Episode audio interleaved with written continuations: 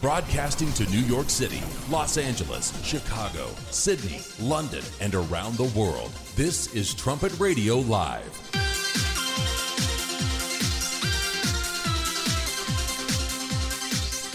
Thanks for joining us here on Trumpet Radio Live on 101.3 KPCG. Nice to uh, be with you here on this Thursday. Coming up on uh, today's program, look at some uh, interesting headlines. The flu onslaught continues. They're running out of space in certain hotels.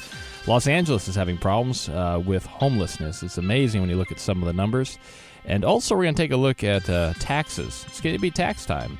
Is there a better system than the taxes? There may be and we've got some information uh, on that. That and more coming up on this edition of Trumpet Radio Live.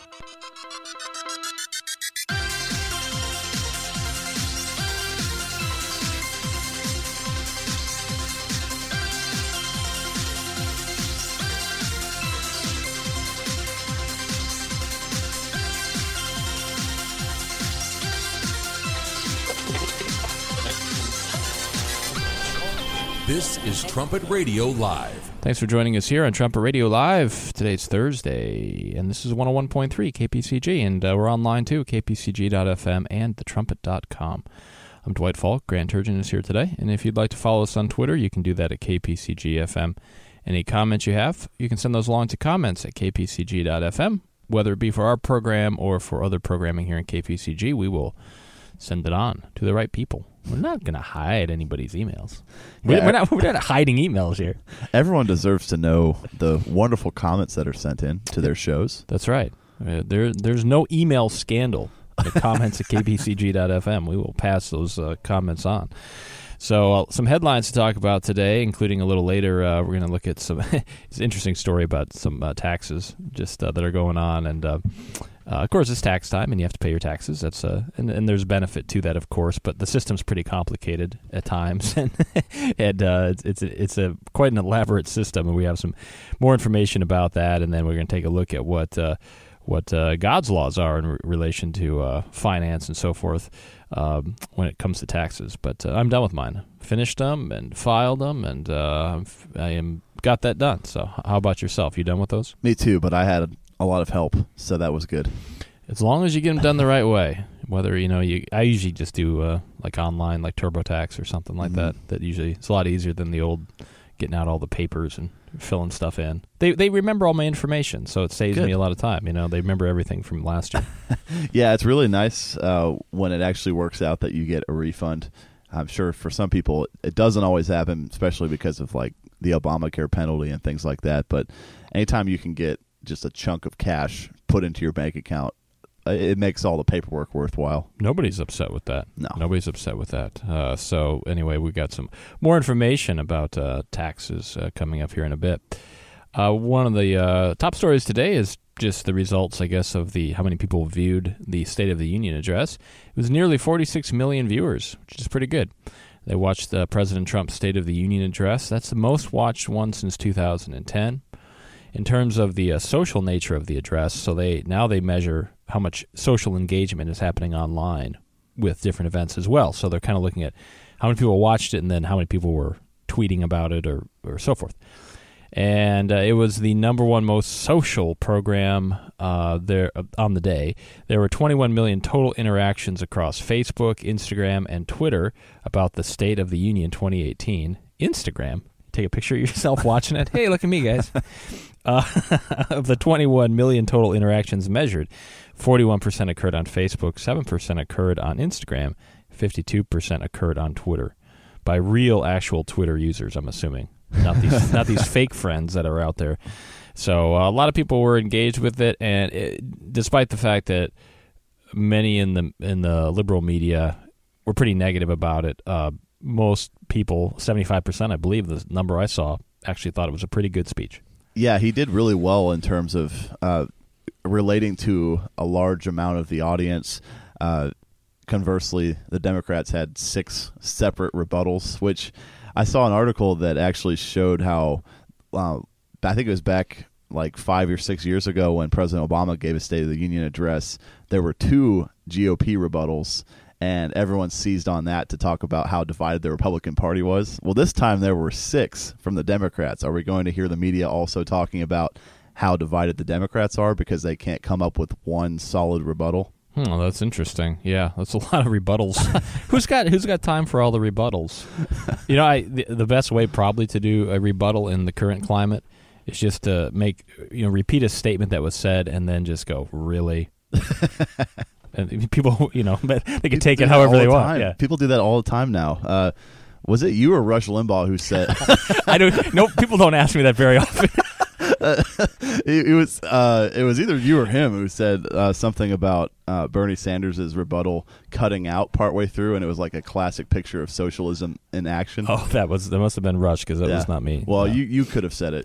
You're similarly brilliant to him. Oh well, thank you. Yeah, uh, yeah. So they, they uh, there's all kinds of interesting uh, situations, and I guess Bernie Sanders is well. I mean, he's supposed to be sort of an independent, but he ran as a Democrat, I Yeah. guess, or And now he's back to being an independent. he's back to being an independent. Think, Yeah. Well, it's uh, it's always interesting. It's interesting when you go back in history and you read about some of the early politics in the U.S. and you, they talk about the Whig Party and these different parties. You know, we're, we've all grown up with basically Democrat and Republican, and you, you know, you tend to think, well, that's all there is. That's all there could be. People make new parties. I mean, Mhm. it happens. It happened. The Republican Party came out of the sort of the death of the Whig Party, and then they pulled in different factions and they made that party. So I mean, maybe Bernie Sanders will get his his thing going. I don't know what they'd call it. I think the Whig Party sounded kind of cool myself, but maybe That- bring it back. That's what's so difficult about uh, reading some of that history. Sometimes the, the explanation of like what the different parties stood for isn't always there. Like you kind of just have to know going into it what the Whigs were, uh, or they're not always just going to tell you. Uh, so that's that's kind of difficult sometimes to keep up with. Yeah, they had the same, a lot of the same issues that we deal with today. Immigration was an issue. Uh, well, in their case, slavery was an issue. We're not dealing with that today, despite what some people would say. um, and so, similar problems, and you know, they try different different solutions, but so far we haven't been able to sort it all out. Um, as you are well aware, though, the uh, flu is uh, pretty bad. Um, I think everybody either has had it or knows somebody that has had it or does have it. It's pretty serious.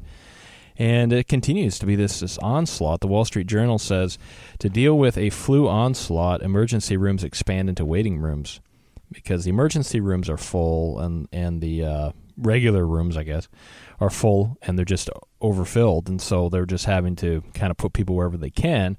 And then some, some hospitals have made rules where if you're 14 and under, you can't go visit somebody with the flu because typically at that age, you're more susceptible to getting it and carrying it. So uh, they're they're putting certain um, rules in place. The worst U.S. flu season in almost a decade has forced hospitals to try to find extra space to treat patients. So uh, pretty difficult situation there, and um, hopefully uh, our listeners haven't been affected too much by it, but it's certainly going around. That's really extreme to have hospitals, which normally uh, have a lot more room than they need. You would think actually having to have overflow treatment it just shows you how bad the flu is this year. Um, who knows what what might be the cause of that? Possibly the weather changing every day from freezing cold to actually pretty warm, and then going back and forth. That could be messing up uh, certain people's uh, way of dealing with the weather, I guess. Um, but then again, I mean, every year around this time, you know, the issue of quarantine comes up. People getting sick and then still going where they go and not trying to isolate themselves could also cause some issues. Yeah, there's there's these different strains that pop up, and the dominant strain this season is H3N2. They they always give it uh, interesting names, ones that are hard to remember. Uh, visits to hospital emergency departments, urgent care centers, and other outpatient clinics by people with flu symptoms have been skyrocketing for several weeks. You know, they did think that maybe it was on its way out, but it now it's it seems like it just keeps increasing the number of people affected. As of mid-January, such visits to hospitals had surpassed every flu season except for 2009 and 10, when a new flu strain caused a global pandemic. Uh, but the H3N2 is particularly uh, bad strain this year, and the vaccines that they have are not very uh, effective against it. So, uh, for those that went out and got their shots or whatever, sorry about that. Uh, New York City Health and Hospitals has seen a 40% increase in the number of people being tested for the flu compared uh, with this time last year. I don't. Do you need a test? I think it's usually pretty obvious. Like I, I think I got something going on here, but uh, anyway, people are getting tested, and uh, they're being overcrowded too. And there's been stories about that in, in different hospitals around the country. So. Uh, if you don't have to go to one of those places, you know, it's best to avoid it because everybody there has the flu. Yeah, that's always a question too, isn't it? Uh, when when a disease comes up and everyone's going to the hospital, maybe just maybe just try to find some natural remedies instead of uh, getting dealt with that way. Especially especially with doctors, the best thing that they can do normally is like setting a bone back in place. But when it gets to doling out pills or injecting you, that's not always the best choice. Yeah, it's a difficulty, I think, uh, especially when people have kids, you know, that and if they get serious and they have to kind of look at it. But um, yeah, pretty much you just wait it out. I mean, that's I don't know. They don't have like a cure for it for it or anything. They keep No. people hydrated and try to try to just monitor things and monitor fevers and so forth. But anyway, it's bad flu season. I would like to see it end and get out of here, but it, it continues to be uh, sort of an ongoing thing. So. Um, they're running out of room at some of those hospitals. And then, like we talked about yesterday, there's fear that at the Super Bowl, uh, there in Minnesota, it'll just be a petri dish for the flu because, uh, you know, there's going to be so many people crammed in there. And, you know, is everybody going to be healthy? Eh, maybe not. So we'll see what happens there, too. Right, it's so cold up there. I mean, that's the perfect weather. That's when flus come up, isn't it? When when it's winter and it's freezing cold, doesn't get much colder than what you have in Minnesota, so that that adds to it as well. Yeah, there's some warnings of uh, potential frostbite, I guess. So I guess it is going to be pretty cold up there. You you got that Tom Brady book right on uh, how to TB12 or whatever. I tried, and they didn't even send it to me. It Oh, got, really? It got stuck out in California, so I just had to get a refund. huh? Yeah. Maybe you got the flu. Didn't work out. So you mean to tell me the book you bought from Tom Brady got intercepted? yes, It's his first interception he's ever thrown. pretty much.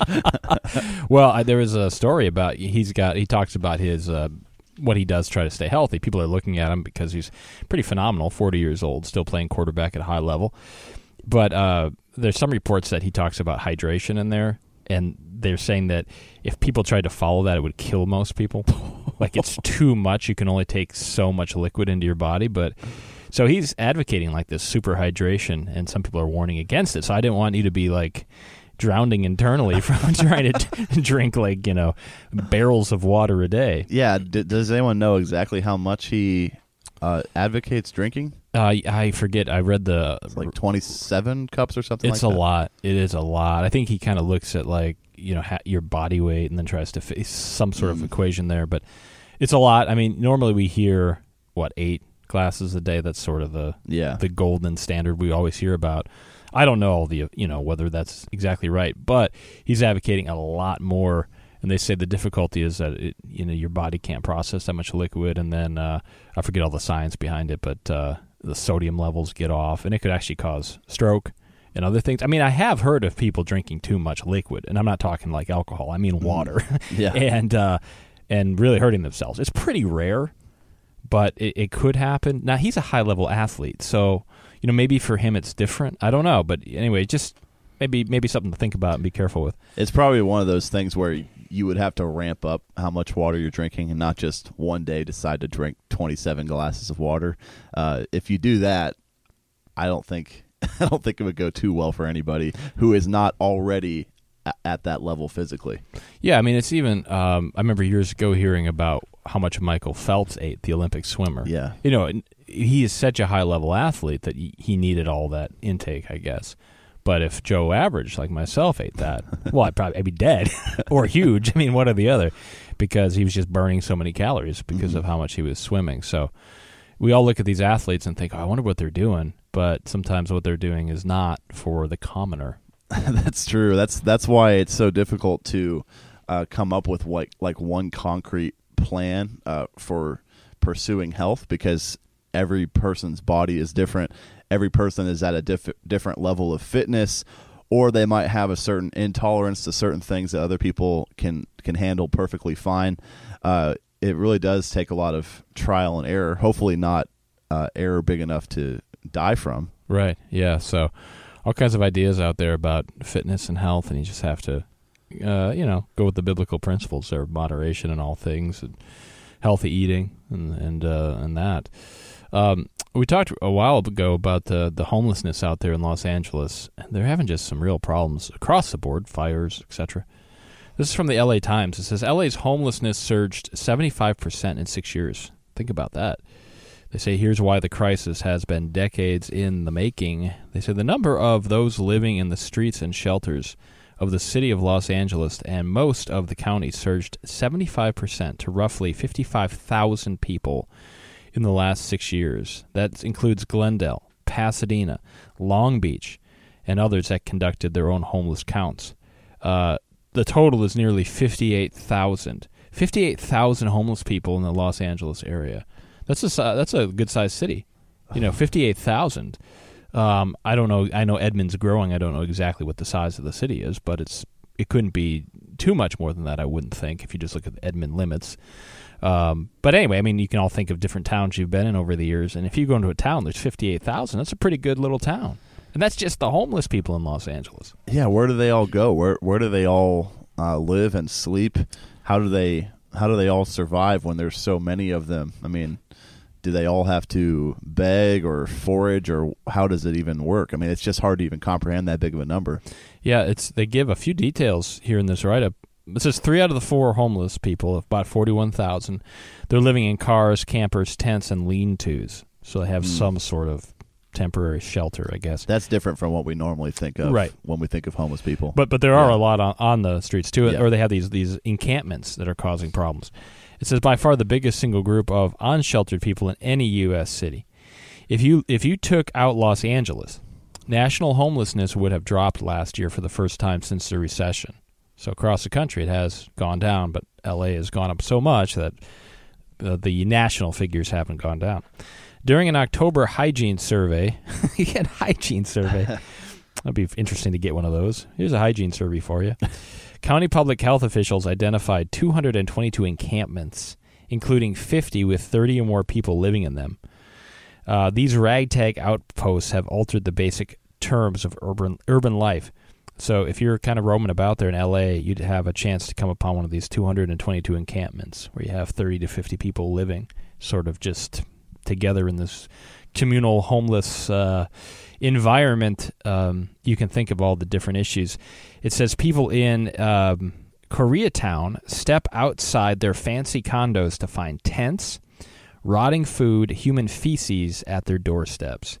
Buses and trains have become de facto shelters, and thousands of people sleep in fear and degradation. You're paying a lot of money to be in this nice condo. You come out and you find the remains of basically a small village on your front step.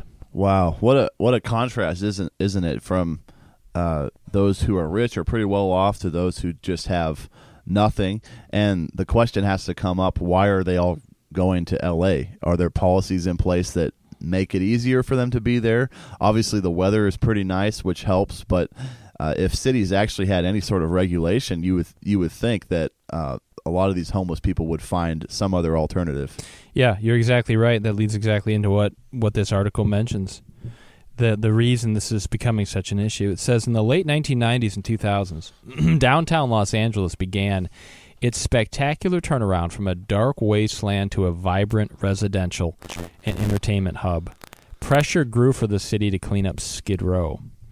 Police chief at the time, William J. Bratton, in 2006, unleashed his Broken Windows campaign issuing thousands of tickets to homeless people for minor offenses. This is similar to what Ru- Rudy Giuliani did in New York, like jaywalking and throwing out cigarette butts. The streets cleared. Wouldn't you know it? But the homeless people, uh, well, they, some were arrested and they kind of bounced around. But what happened is uh, the county adopted a $100 million homelessness plan to build five regional homeless shelters, but a year later shelved it in the face of protests. So people didn't want those. They were trying to kind of get things going. Federal courts repeatedly upheld civil rights challenges to the city's cracking down on homeless people without providing shelter space. So in 2006, the city settled litigation by signing the Jones Agreement which allowed homeless people to sleep overnight on sidewalks. The agreement set the stage for today's encampment explosion. West Side Councilman Mike Bonin said, We are dealing with historical consequences of bad decisions made 10 years ago to guarantee a right to sidewalks instead of a right to shelter. So they had pretty decent policy in place in terms of we're going to get them on these small offenses and clear them out of here, and then try to provide some shelter space.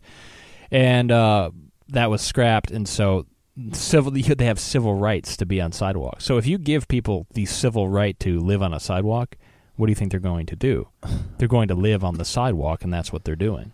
That just shows how uh, short-sighted leaders can be sometimes. I mean, who who would think uh, that they're in charge of a city and that it's going to be a good thing to uh, just have as many homeless people as possible on the sidewalks? If anyone's ever driven through L.A., uh, they can tell you it doesn't necessarily feel safe because there are a lot of just strangers hanging around on the sidewalk, whether they're living there or just they can be there whenever they feel like it.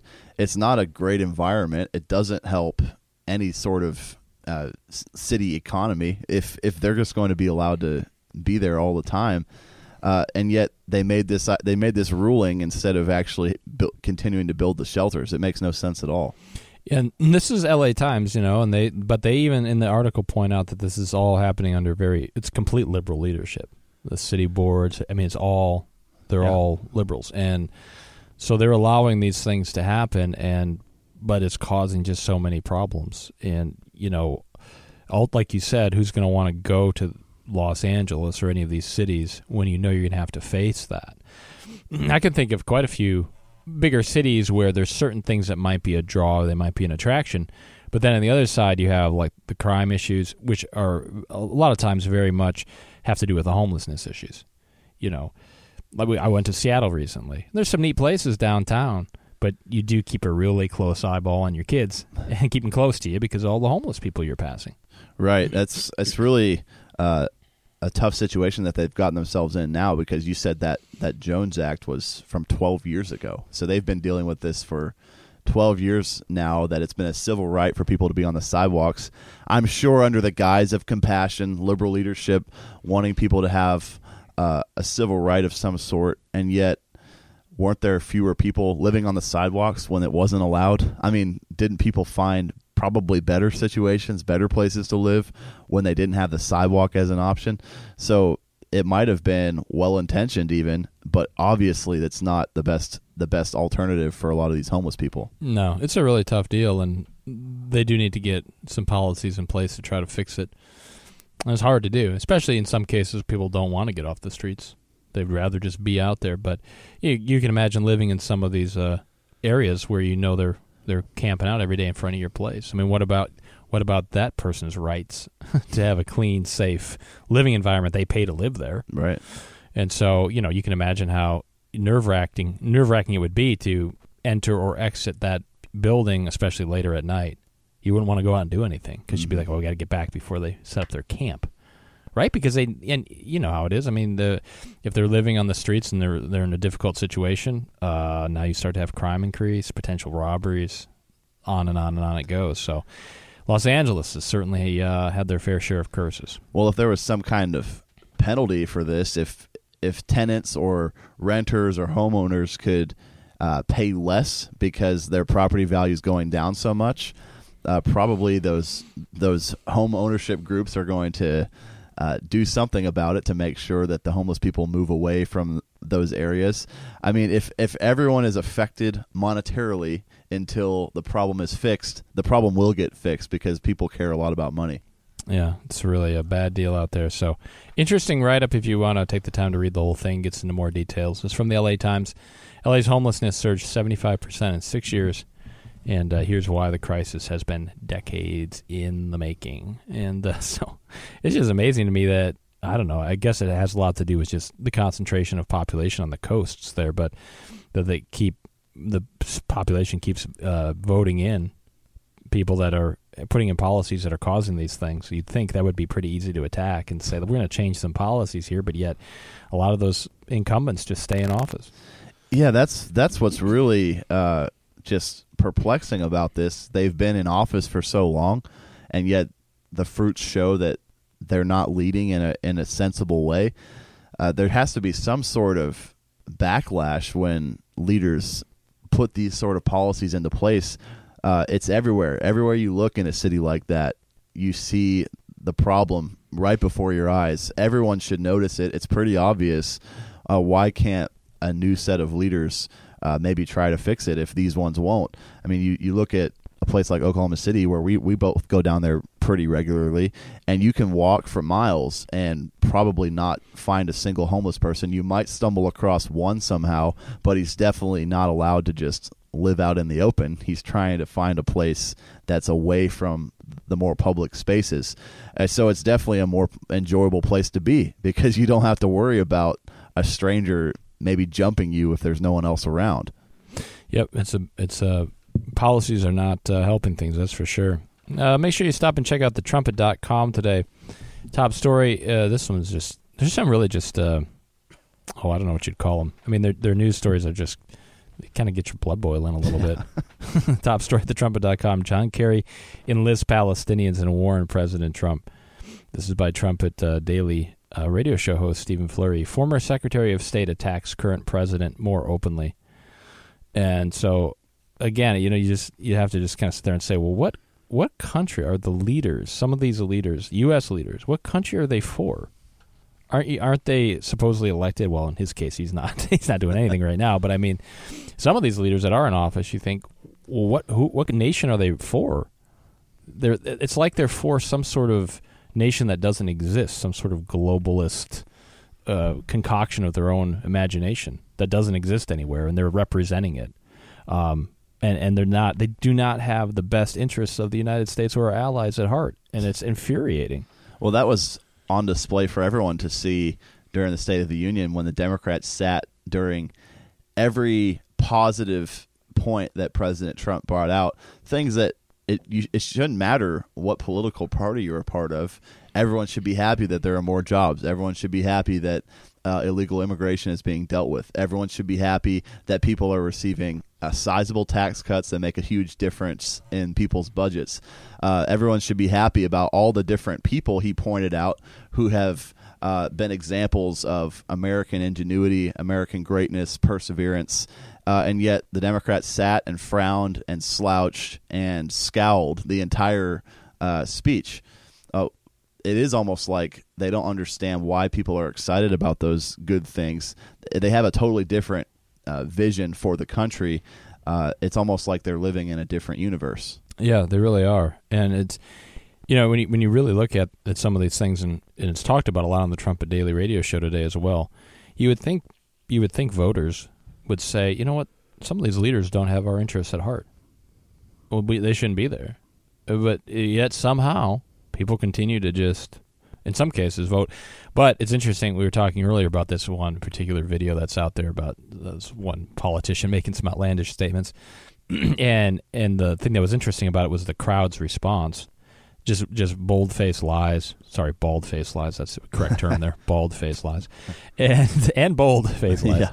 and and the audience was just like whoa they were eating up everything that was being said and it was completely false completely false. Mm-hmm. And but it just shows that uh, in some cases th- there's just a complete lack of education as to what's actually happening, or to what you know is actually going on. What the truth of the matter is is probably the, maybe the better way to say it. And and if you have a very ignorant, willingly ignorant um, group of people, they'll go with anything, and they don't realize that the person that they're supporting doesn't doesn't even have their personal interest at heart. Yeah, it, when the leaders are determined to lie and keep the people in ignorance as much as possible, uh, you have to be really diligent to find the truth. There was this other political commentator on one of the shows the other night, and she pointed out how her name means seeker of truth, yet she didn't say a single true thing the entire time she was on the show. I mean, just blatant, horrible lies, slander about the president, uh, just always talking about how it's great to put people into different uh, racial and gender groups because then you learn more about your background, even though that is the definition of divisive and segregation right there. Uh, and and yet she acted like she just honestly wanted the truth. If people just watch that and they don't look into it for themselves, a lot of people are going to be duped by it. Yeah, I mean, people that are out there um, speaking untruths, they're not going to tell you that. By the way, I'm about to lie to you here. of course, they're going to sound convincing. So uh, make sure you look at that article today. John Kerry enlists Palestinians in war and President Trump. Uh, and uh, another feature that's really uh, good is uh, an interview with Israeli archaeologist Dr. Eilat Mazar.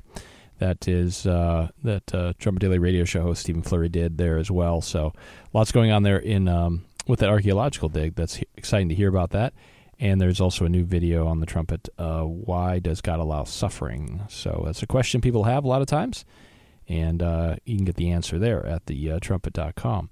The Trumpet Daily Radio Show today with your host Stephen Flurry. He talks about the fact that there are two Americas, very divided uh, and he goes through and has a lot of great audio clips and and uh, um, uh, quotes showing how the press protected President Obama when he was in office, and they just quite frankly lied for him.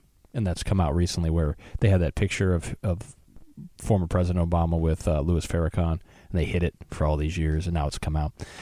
And then that same press today is attacking President Trump, and they just lie about him it's just it's just lies, lies, lies, and you, you really have to listen to the show. I mean, because he puts it together very well, but also you can just hear their own words, the stuff people are saying. It's outrageous. The fact that these self-proclaimed uh, experts in the media can look at somebody thousands of miles away and uh, diagnose everything about their mental health.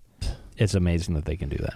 Yeah, and that's actually directly against uh, the the ethical standards of any psychologist to try to diagnose diagnose someone's mental health without ever talking to that person directly that's that's actually illegal. And yet they're doing it on the national news networks. It's just absolutely mind-boggling that people are doing that.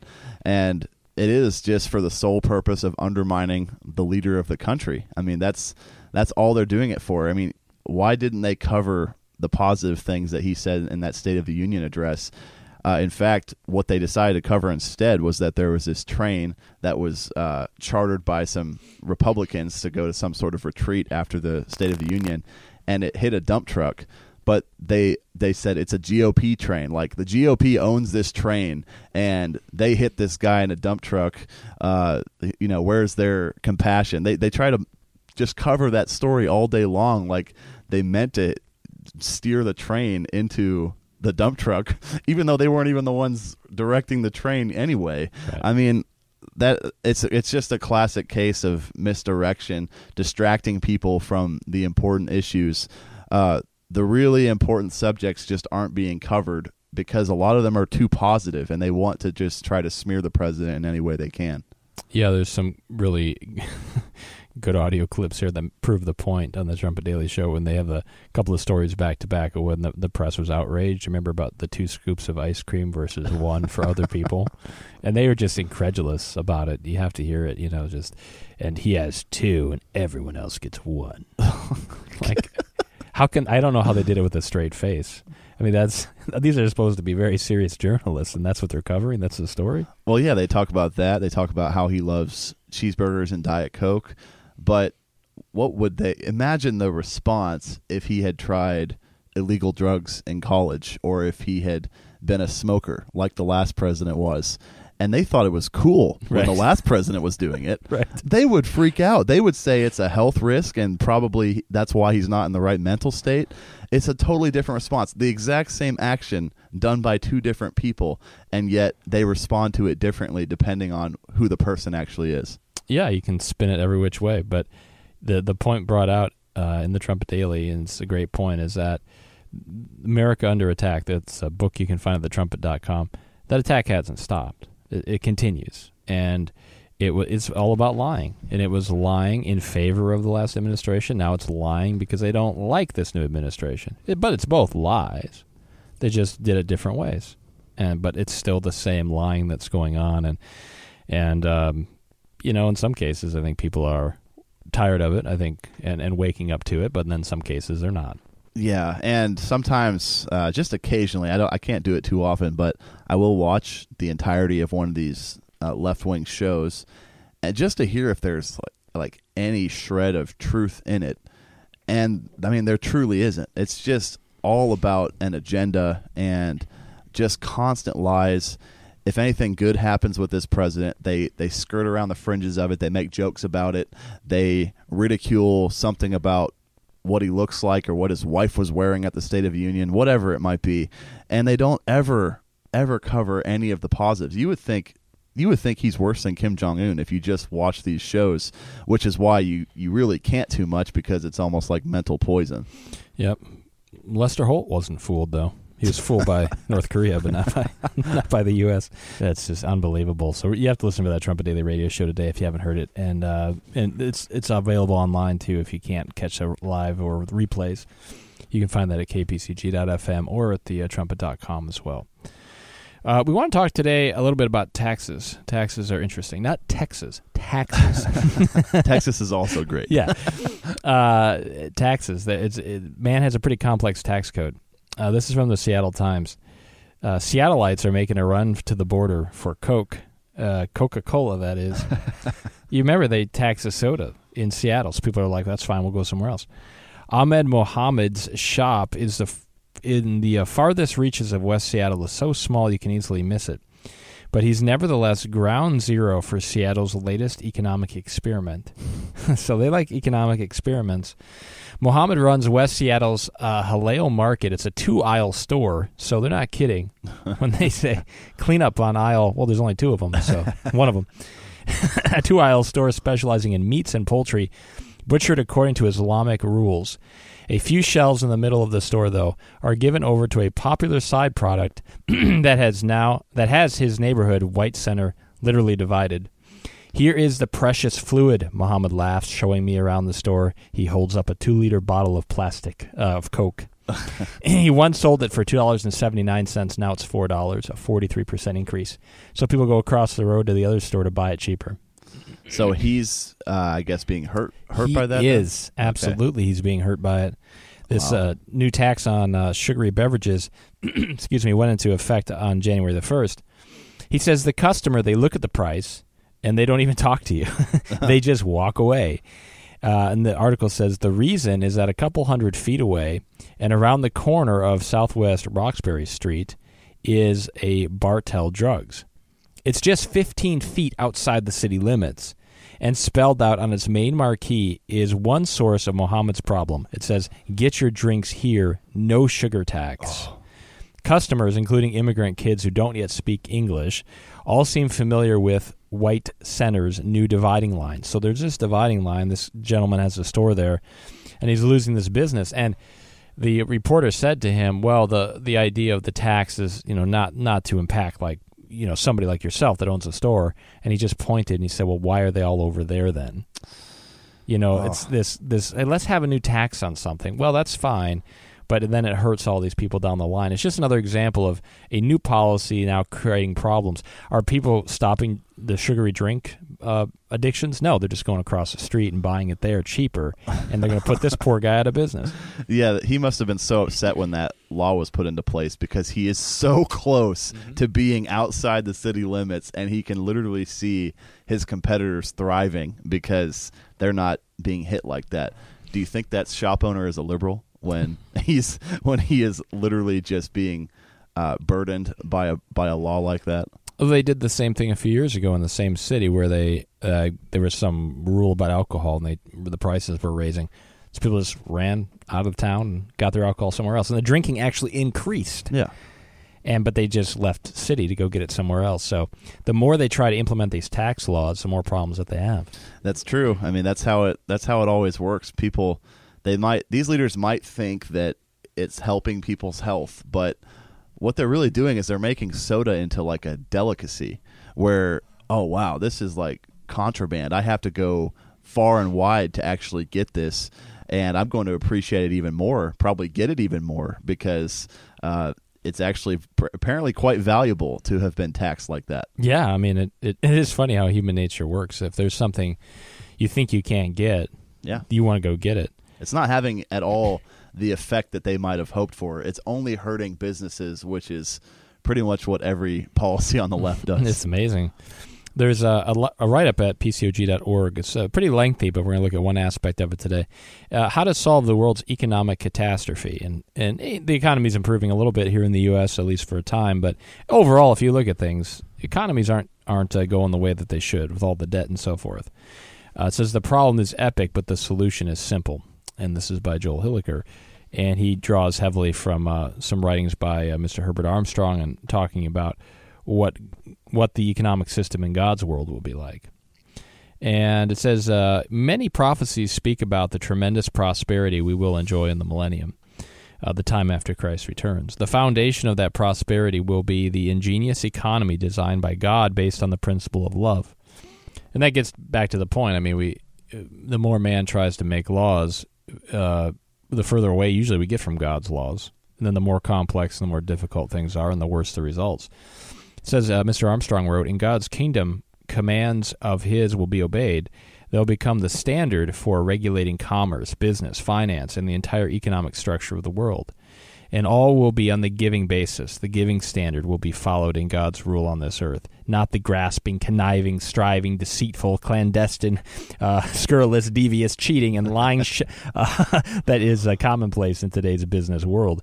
And he could have added a few more words because it's true, whether it's politics or business or whatever, you don't see a lot of giving, but you see a lot of taking. Exactly. That's that's sort of the modus operandi. It just always getting for oneself, and it, it's important to remember that when we see these initiatives that are put into place where we think they might have the right intentions in mind. Uh, human nature is always out for the self. So even even sometimes when it looks like people are being benevolent, it's not really the case. No, it's not. And like with a lot of the politicians too, they talk about helping people, but they want to help themselves first in votes. Sure. Yeah. If I can get the votes, you know, whatever base will support me, that's what I'll I'll pander to. And it's, it's so this write up talks a lot about the economic structure as well, and it it says no taxes. You do have to pay your taxes today, by the way, but we're talking about in the future. It says uh, today government waste is epidemic. Uh, not so in the world tomorrow because of overarching uh, administration. Uh, at that time, will be spirit beings. Bureaucratic waste will be history, and there will be absolutely zero corruption. There will be no huge bureaus watching other bureaus. a lot about the FBI today coming out, which are suspiciously watching other bureaus. no military establishment, no intelligence spy agencies or members of uh, Interpol. No huge cartels, monopolies, unions, giant government spending. Take away losses through government price controls and overflooding of markets. No more foreign aid. None of the wasted billions to buy allies who turn and uh, destroy us later. No more strings attached government uh, grants to industry, to science, to space technology, to schools and institutions for research.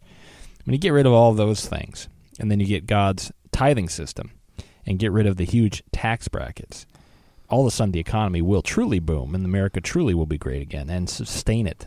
That's a hot button issue today as well. Every time you have a Democrat against a Republican in a debate, uh, the issue of taxing always comes up, and you have people on the left yelling about the 1% and how they need to pay their fair share of taxes when in reality they're already paying a higher percentage, not just a higher amount of money, but a higher percentage of their earnings as well. Uh, the biblical standard is that you pay 10%. And if you're rich, your 10% is going to be a whole lot more money than the 10% of someone who is poor. And so it, it always evens out. Everyone pays the same percentage, that it's not exactly the same amount. That's where um, these debates probably could use a lot more truth and not trying to deceive people into into thinking that the rich don't pay any taxes because they definitely do. Yeah, they absolutely do. And uh, but when you think about all the taxes that are real and hidden today, like the sugary drink tax, that's another tax, you know. But you have property taxes, you have school taxes, you have all these different taxes. And in some cases, I mean, they are used to, to benefit certain things. But again, it's a very inefficient system. And uh, like even today, it points out, you know, the nicer you make your property, the more tax you have to pay on it. You know, you're actually penalized in a way for beautifying where you live. yeah. It, it it's counterintuitive. It doesn't make sense. Now I know they'd say, well, you know, we got to keep your roads nice and so forth. But but still, there's all of that, and then of course you have Social Security taxes, and that whole system is broken. Uh, and so this points out that there is going there's a much better way to do it in the future, which will be uh, the tithing system, like you said, ten percent everybody pays the same. If you're a millionaire, if you're a, not a millionaire, that 10% is 10%. And, uh, and it will be used without all the waste and all the bribery and so forth. And then the economy really will boom, and you won't have all this, you know, people going across the street to buy something because it's half the price because the tax is higher across the other side of the street. Yeah, there will not be any uh, restrictive regulations like that. And the reality is, our taxes go to government programs and initiatives that just frankly shouldn't even exist. That things that aren't even worth us wasting our money on, and yet we have to pay for it uh, because we don't have a choice. Uh, you can know for a fact that we'll be paying less taxes, if you could call it that, in the future. Uh, but also, it will be for much better causes. The money won't be wasted. The federal government won't have three million plus people who make inflated salaries that we also have to pay for. Uh, it a lot of it will be simplified, and you can you can know that the money will be used honestly, so that it actually goes a lot further than our money goes right now. We're giving more money now but it's not doing much. In the future, we'll give less money and it'll go a lot further. Yeah, and you think about all the money that goes into even uh, insurances and taxes and things that I mean, in a way, it is a tax for now, yeah. anyway. Uh, here's some interesting uh, statistics about income tax, um, and it's it, it's interesting to compare it to God's law, which is short to the point, but there's a lot of depth to it. Uh, how many words do you think uh, are in the U.S. tax code? A couple million. 10.1 million oh. words of U.S. tax code. I haven't read them all. Uh, 2015, that's how many there were. And this includes about 2.41 million words of federal internal revenue code and a whopping 7.66 million words of tax regulation. With the average uh, novel only around 64,000 words, the U.S. tax code could fill up more than 157 novels. Unbelievable. So if you've got that novel on your shelf that you've been meaning to get to, well, there'd be 157 of them, and that's the tax code in the U.S. Simple? Complex? You tell me. well, how much room does that leave for uh, dishonesty and uh, just flat out government robbery when no one is going to be able to read that whole thing? Uh, there are so many loopholes in there and probably uh, traps that people could fall into without even knowing they were supposedly breaking a tax law. Um, it's just why does it have to be that complex? If honesty is at the center of that, why would it be that big? If if no one can read the whole thing, uh, it just makes you wonder why it's why why do they have one like that? Is it to hide certain things and to maybe uh, hurt people even more? Well, that's a whole other like career that doesn't need to exist. Tax lawyers, yeah, because it's so complex that they have somebody's got to get in there. 10 the 1040 form. That's they call that the easy form. 1040 easy. You download that bad boy. It has 105 pages of instructions. and that's the easy form. Uh, and that's just for your pretty, you know, if you had a pretty basic tax situation. If it starts getting more complex, and it goes from there. This is nearly 5,000 tax code changes were enacted between 2001 and 2012. So even if you thought you had it figured out, hang on because they're going to change something in the tax code, and it just goes on and on and on. They've spent 8.9 billion hours complying with federal tax laws. So think about all the time that's been wasted just trying to make sure you're in line with everything. I mean, you have to. I mean, obviously it is. It's important to follow the law, but I'm just saying it's complex. 72% of Americans qualify for free tax assistance.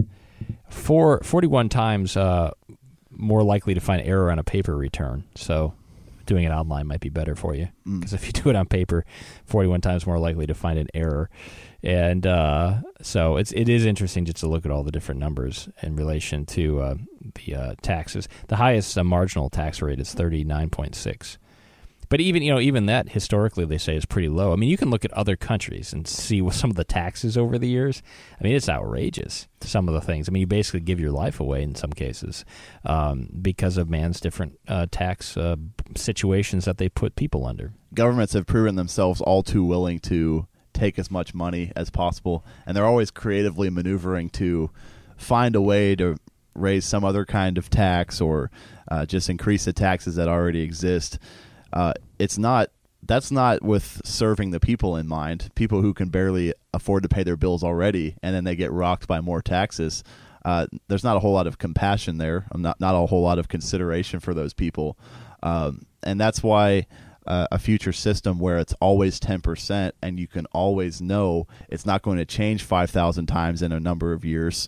Uh, it's going to be consistent. You can you can actually plan your life better financially, and it's not going to be a constant stress.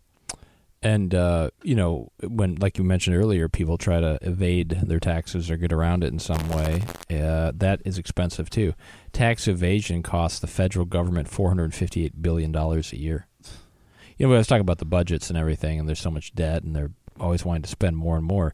But if you just took the waste out of some of these uh, things that the government spends money on, um, how much more would we have? You probably you could probably scrounge up an extra couple of trillion. I mean, you, you look at the headlines and it always says record taxes collected, but then we've always spent more than we got in because whereas you know it's in some cases it's being spent for things that are important but in other cases it's being wasted or it has to be spent because people are trying to break the law so you got to you got to pay people to try to enforce the law that people are trying to break because there's this complex law and people want to get away from it. And so it's just amazing when uh, you look at how complex it is when man tries to make laws and regulate things. Yeah and it's almost like a tax increase is a guarantee that the government is going to spend more money, even though the government already doesn't have a balanced budget hardly ever. I don't remember the last time it actually happened, uh, but it doesn't happen much. It's an extreme rarity. At this point, we have so many programs that are so expensive that we have to constantly raise the taxes. But where does it end? If time went on long enough, how much of people's income would be taken to pay for all these things that shouldn't even be around at all? Yeah, it's uh, amazing to think about. Uh, this uh, write up from PCOG.org, How to Solve the World's Economic Catastrophe, finishes by saying this Man's laws, which are contrary to God's laws, have unexpected negative effects. Uh, but on the other hand, God's laws have unexpected positive effects. Just like our children can't always understand the reasons why we tell them to do this or avoid that, we won't always immediately understand the wisdom in God's law. But if we apply our hearts to do it, uh, meditate on it, and do it, then over time the understanding will come. Uh, trust God and obey, it says, and you will discover many unforeseen purposes and hidden benefits to His perfect law of love. So, I mean, obviously, in the society, we're, we're all under the law of the society, and we should should follow that and pay our taxes and do all those things we need to do. However, uh, we should also consider tithing. You know, and if people don't know much about that or haven't done that, it is something to look into. It's biblical. And uh, it seems at first, I suppose, like this points out, well, then I'd have less money. But actually, when you obey God, it turns out you have more than you expected. Yeah, it actually uh, is amazing the number of miracles you hear about with people who uh, maybe on on a physical level might not think there's much money to spare, and yet when they start tithing, when they start prioritizing their money God's way, it just seems like bonuses appear. Uh, extra money comes out of nowhere almost to make up the difference. It is it is a matter of stepping out on faith and, and reprioritizing, but once you do that, it does it does make a huge difference in personal finance. Yeah, and there are plenty of examples and, and promises in the Bible even where where God talks about just keeping things going longer. You know, maybe you don't have to have the car repair because maybe things work out better for you. There's plenty of examples, even when people didn't understand exactly all of the laws and, and didn't quite understand what you know God's plan and everything was, but they did see. Okay, the Bible says I'm supposed to tithe. I'm going to do this. Even in those cases, they were very much blessed for it. There's been a lot of stories like that. So um, God does bless people for obeying Him, and uh, and tithing is part of that. And eventually, that's going to be the whole system. For now, it, there is a tax code, and we do have to follow it, but uh, also have to look into uh, his word on tithing and follow that as well. Yeah, it's really going to be a great time and something we can always look forward to. Just uh, a better future regarding money, but also regarding any other area you can think of. Yep. So a really good write up there, uh, and especially because it is tax time. So it's it's always tax time, especially now it's tax time. So make sure you check that out. It's at uh, pcog.org. How to solve the world's economic catastrophe. Uh, check out the Key David program and Trumpet Daily Radio Show. Those are coming up here just a bit on KPCG. For Grant Turgeon and myself, Dwight Falk. Have a great rest of your day. We'll talk to you tomorrow.